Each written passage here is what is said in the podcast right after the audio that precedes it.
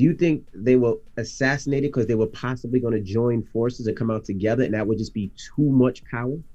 Well, I think they definitely are assassinated because they represent a threat to the American political system. Um, I think that they would have gotten together. They spoke together once on March 26, 1964, at the U.S. Senate.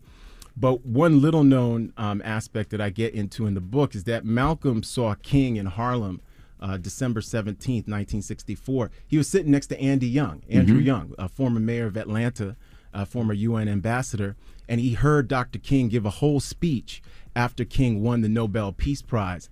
And not just that, he speaks about that speech in Harlem a few days later and says that it was a terrific speech. He's impressed.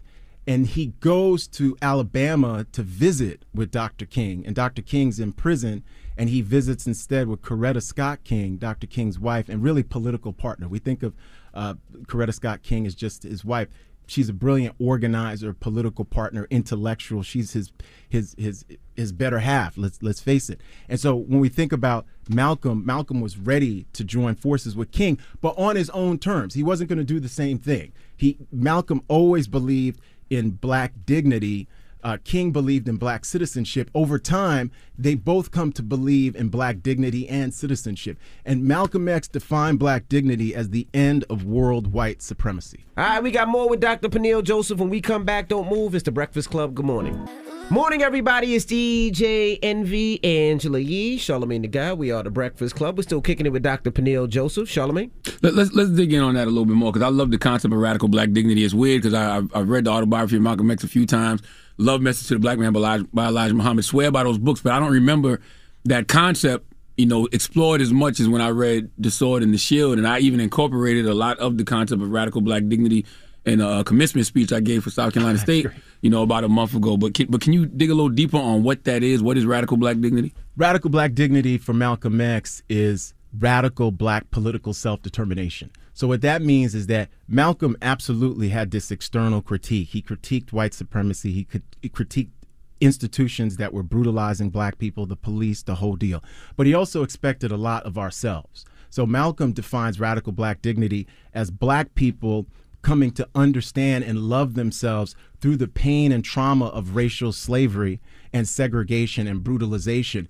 That we have to understand that, but we have to not be as hard on ourselves as we usually are. Because Malcolm criticized us for loving white people and loving white supremacy too much.